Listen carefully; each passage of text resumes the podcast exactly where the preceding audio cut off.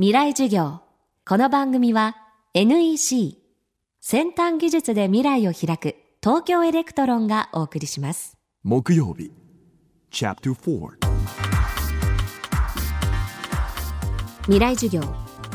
今週の講師は東京大学大学院農学生命科学研究科教授の本間正義さんです。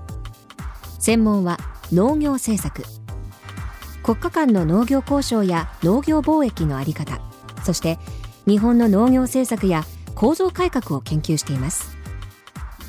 日本の農業就業者は現在65歳以上の高齢者が60%以上です。このまま高齢化が進んでいけば懸念されるのは食料自給率の低下です。日本の農業は今後どうなるのか。未来授業4時間目。テーマは農業のすすめ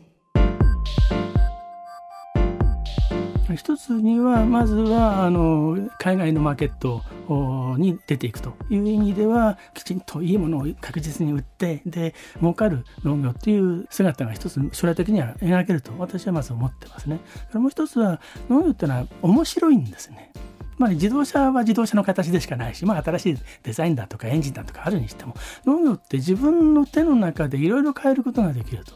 つまり来年何作ってみようかあるいは作ったものをどう改良していこうかというような形でまさに自分の力量で自分の判断でできる範囲っていうのは非常に広いんですね。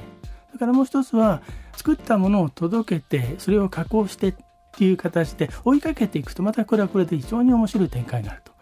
いうことであの自分のやっぱりマイワールドを作れるのが農業のあの特徴なんですね。だからどうしてもそのサラリーマンというのは歯車の一つにしでしか過ぎないみたいな形で役割を俺はこれやってればいいんだみたいなことで閉じちゃいがちですけれども仕事として広がりのある産業として農業は素晴らしいと。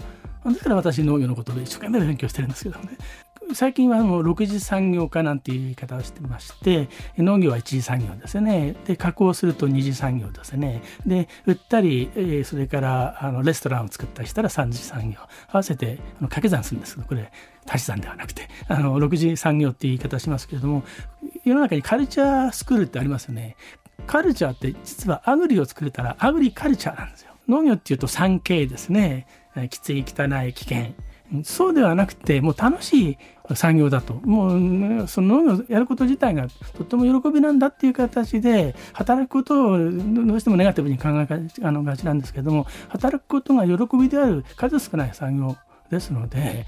そういう形での農業の展開もあるんじゃないかと。だから片っぽでガンガン考えて儲ける産業。それから、まあ、野菜とかなんかあの、えー、含めて近隣で非常にあの喜ばれる農業だからもう一つはそういう形でサービス産業としての農業の展開っていうのが今後もっともっと出てくるんでこれは農業っていうのはこれから熱いぞと 申し上げたいですね。未来授業。今週は東京大学大学院農学生命科学研究科教授本間正義さんの講義をお届けしました。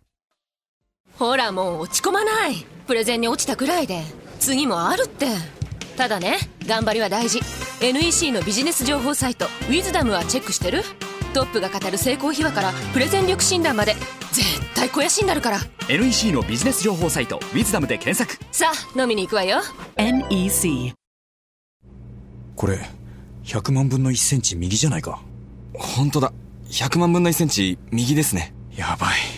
大きくずれちゃうとこだった。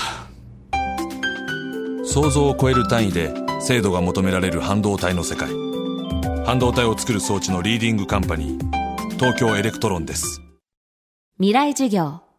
この番組は NEC 先端技術で未来を開く東京エレクトロンがお送りしました。